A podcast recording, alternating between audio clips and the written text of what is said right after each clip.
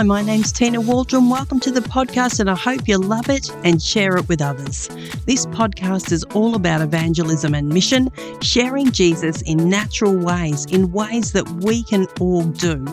I interview people right across Australia and also overseas to hear what's working and how that ultimately applies to our lives, no matter who we are. Some weeks I jump on and do a little teaching myself. I hope it's helpful for you. Don't forget to check out our other free resources on our website. Now, let's get into this week's episode. Welcome to the Win Win Evangelism Podcast. My name's Tina Waldron from Evangelism in Australia. Today on the show, something very different. Someone interviewed me. Recently, I was interviewed by Indigitous. They're a global movement that are training people to share their faith locally and through the digital space. I hope you enjoy this episode today. It's called Unveiling Evangelism in Australia, a conversation with Tina Waldron. Everybody, welcome to the Indigitous podcast. Thanks for joining us. I'm excited that, that today we have Dr. Tina Waldron, Director of Evangelism in Australia, with us. Uh, Tina, thank you so much for joining us. Great pleasure to be here, Jeremy. Love to talk to anyone with an American accent. I feel the same way about your accent.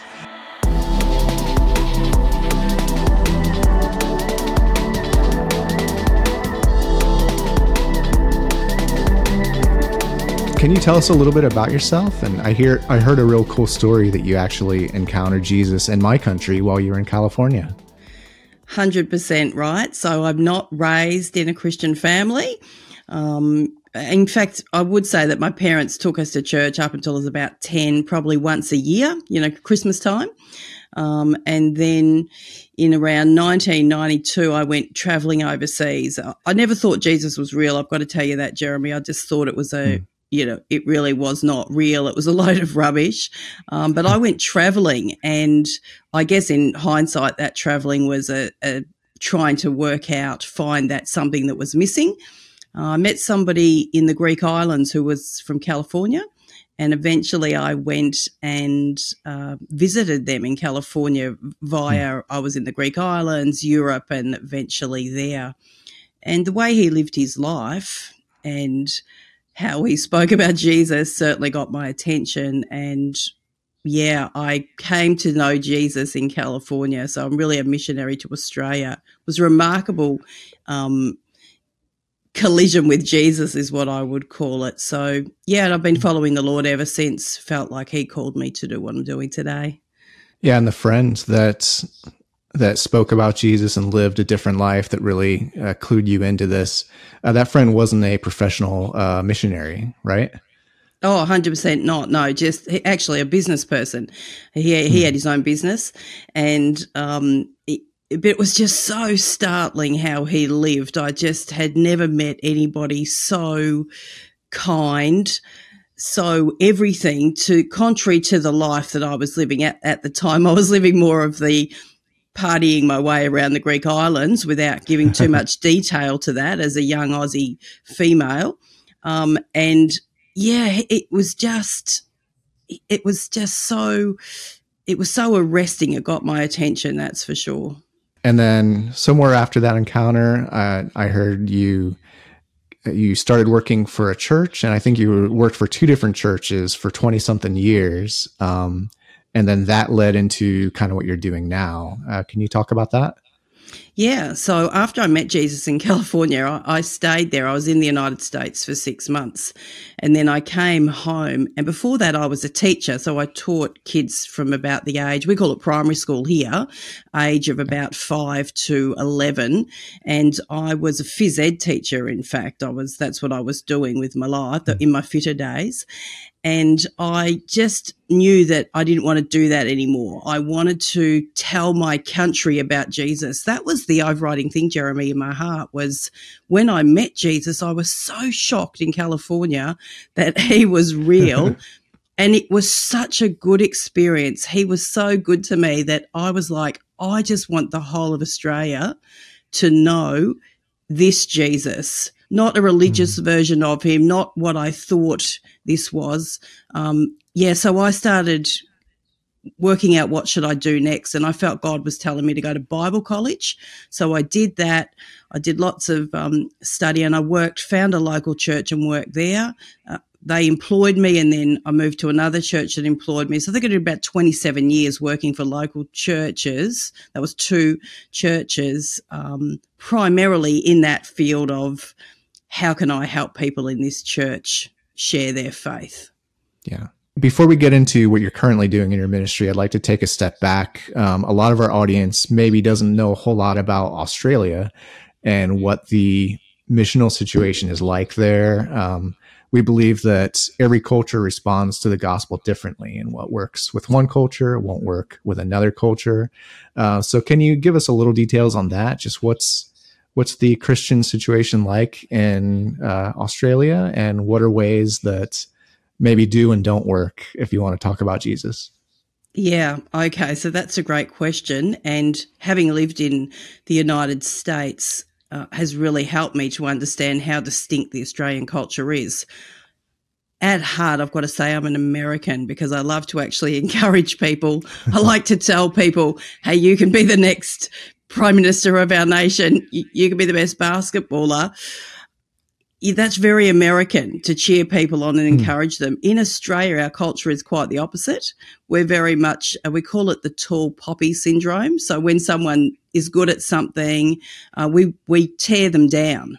We actually mm. want to level them down to, you know, the everybody uh, level. So the culture is very much like that, which means you don't want to speak to Aussies and come across like you are better than they are so, you know, it's how are you, mate? It's that mateship culture that is really strong in Australia.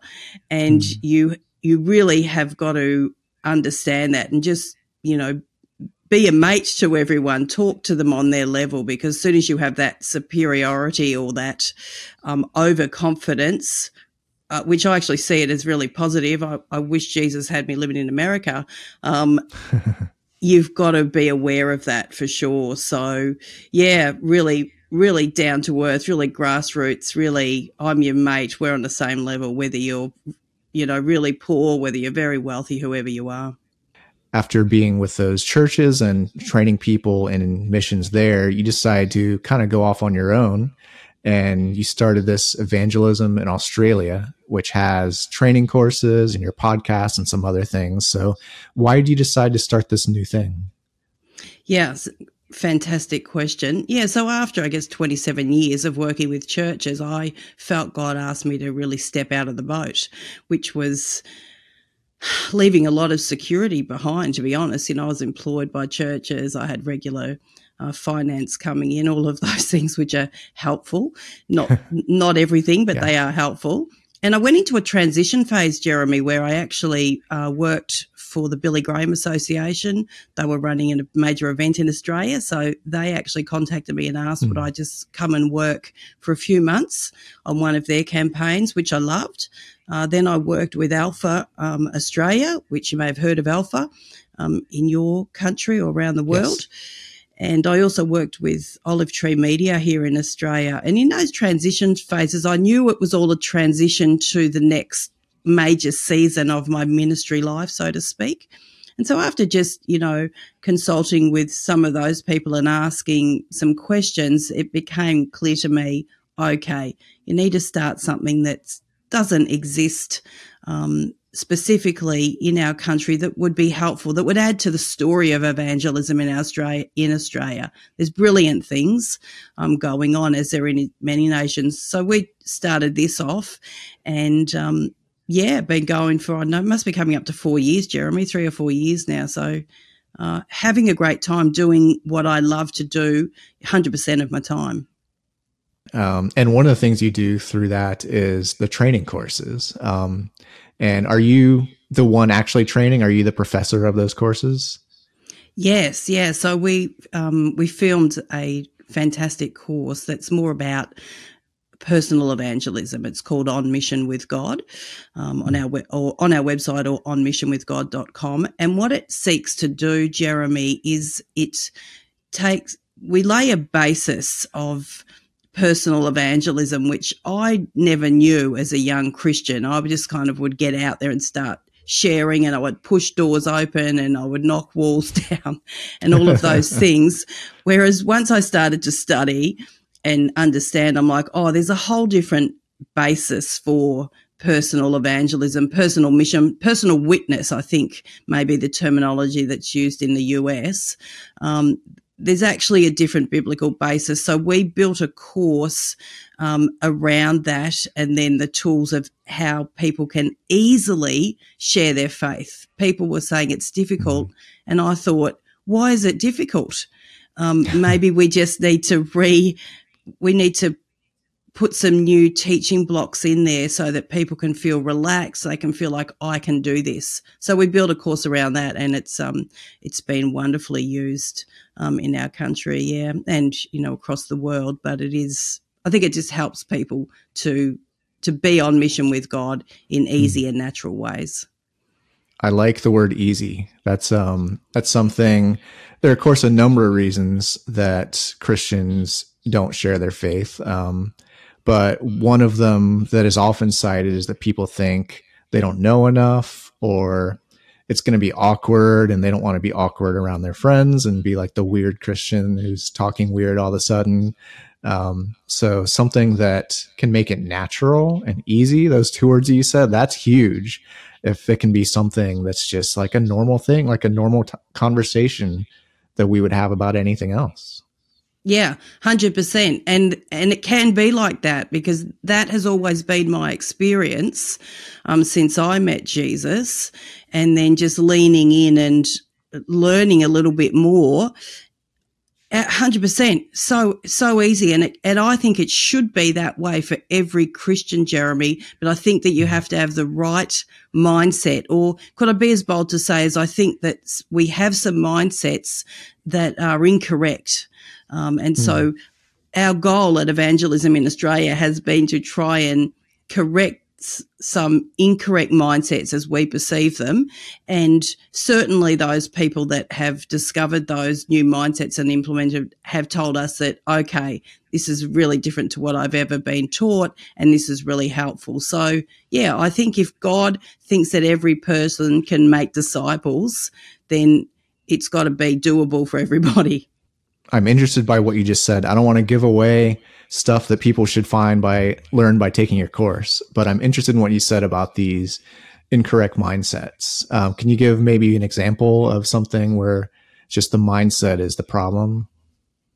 Yeah, well, I think I think one of the things, one of the things that people have told us that they think of what evangelism is. When we use the word evangelism or personal witness, they think that what that means is I need to make sure that I sit down and talk about four spiritual laws, or I've got to somehow talk about in this conversation. It's not valid if I'm not saying something about the death and resurrection of Jesus.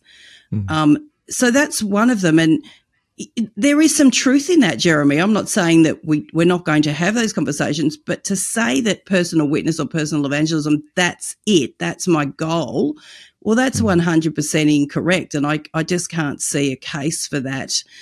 I can't see that's not the full story, is what I'm trying to say.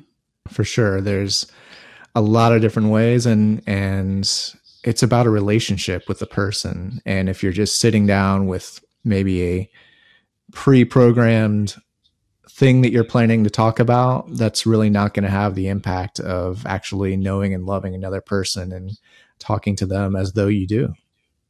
100%. I think that Christianity is a personal relationship with Christ.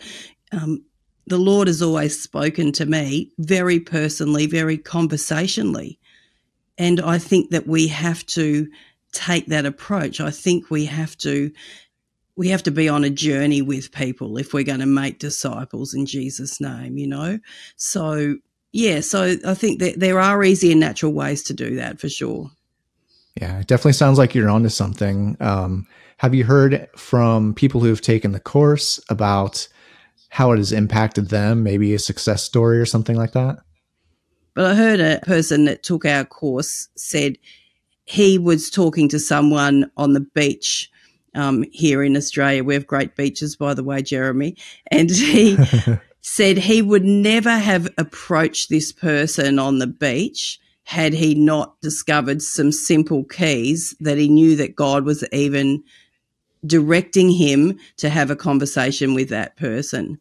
Now, he said, I found it so easy, so freeing. It actually ended up that that person came to church that weekend in that town where he was at, which was wow. am- amazing because that's not the goal, right? The goal is not to get someone into church. The goal is to see someone come into the kingdom. But that mm. was uh, the story. So, yeah, there's lots of really great stories like that. Thanks for sharing that. And I have heard that your beaches are great, but they're also full of great white sharks, aren't they? our, uh, our sharks in Florida are small, so I don't know. That's so true. That is so true. We do have sharks, but when you grow up around it, you um you're kind of more comfortable with that. However, can I just say I've been told that you've got alligators walking around almost in your backyards there. Absolutely. Yes. If you have a pond nearby or even a swimming pool, there could just be one there at any moment. I'm happy to stay here then. All right. Um, so, in addition to the training that you have, just when I was looking on your website, I see that you offer uh, coaching and consulting as well. Uh, can you tell us about those? Yeah, look, we, we do lots of that as well, and just helping churches and individuals.